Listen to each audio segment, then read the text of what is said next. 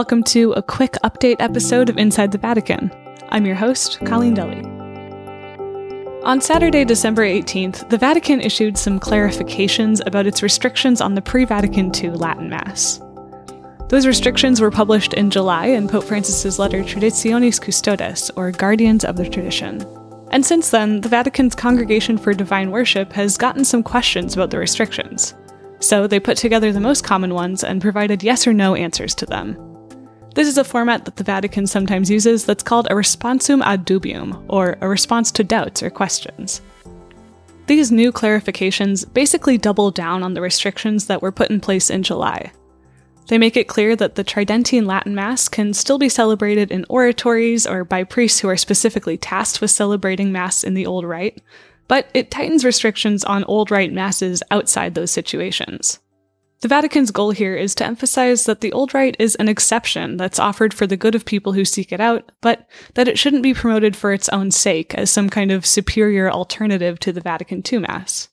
In a letter that accompanied the clarifications, Archbishop Arthur Roche, who is the prefect for the Congregation for Divine Worship, reminded bishops that it was important for them to be in communion with Rome, and he warned them against the kind of politicization that drove Pope Francis to issue Traditionis Custodes in the first place.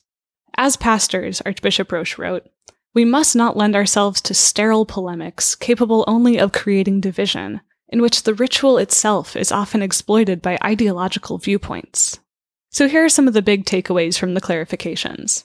First of all, the sacraments of holy orders and confirmation are not to be celebrated according to the old rite, because they're celebrated by bishops, and the Vatican wants all bishops to be using the Vatican II Mass. That's because it's a sign of unity, but also because, as Pope Francis decreed in July, the Vatican II Mass is now the unique expression of the Roman Rite.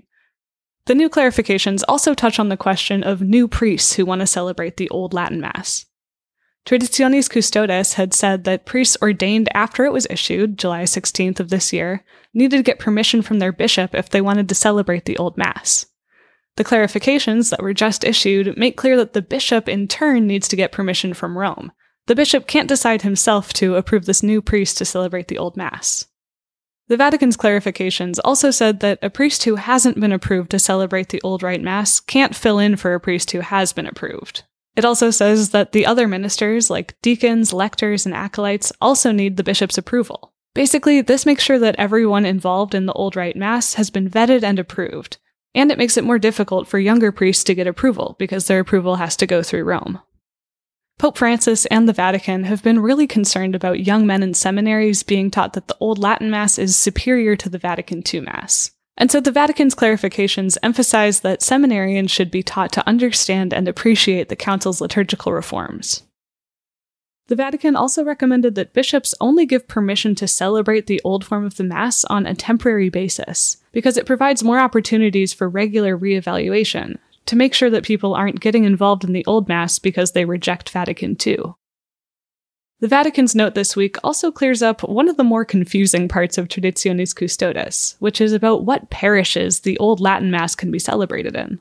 In July, the Vatican had said that the Latin Mass couldn't be celebrated in parish churches, which most bishops interpreted as meaning geographic parishes, the parish that you live in. There was an exception made for personal parishes. These are parishes operated by religious orders, or by groups like the Priestly Fraternity of St. Peter, which is a group that's dedicated to celebrating the Latin Mass. You could still have Latin Masses in those parishes or at a monastery or an oratory. The clarifications this week speak about exceptions to that rule, so they officially give bishops permission to allow the Tridentine Latin Mass in ordinary geographic parishes, but only when one of those other buildings or other parishes isn't available anywhere else in the diocese. As soon as a monastery or an oratory or a personal parish becomes available, the permission should be removed from the geographic parish. And then the Vatican gives some details about how the Old Mass fits into those ordinary geographic parishes where it is allowed as an exception. And some people who attend the Latin Mass said that these details that the Vatican gave were too extreme. For example, the Vatican said that the Old Latin Mass shouldn't be celebrated at the same time as other parish activities or advertised in the parish bulletin. And that's because the Vatican doesn't see the Old Latin Mass as being part of the ordinary life of the parish. They see the Vatican II Mass as the Mass of the parish and the Old Mass as an exception. So they don't think that the Old Mass should conflict with the ordinary parts of parish life. As for not listing celebrations of the Old Latin Mass in the parish bulletin, I think that's something that Archbishop Augustine Di Noia from the Vatican's Congregation for Divine Worship told Catholic News Service over the summer might help shed some light on the situation. He said that there's a lot of concern in the Vatican about movements that aggressively promote the Latin Mass, and that these groups are especially active in the United States and to a lesser extent in the UK and France. You can read more about the Vatican's clarifications on the pre Vatican II Mass at americamagazine.org and linked in the show notes. We also did a deep dive explainer here on Inside the Vatican about Traditionis Custodes, and that breaks all of this down in much greater detail. It's called Why Pope Francis Restricted the Latin Mass, and I'll link to that in the show notes as well.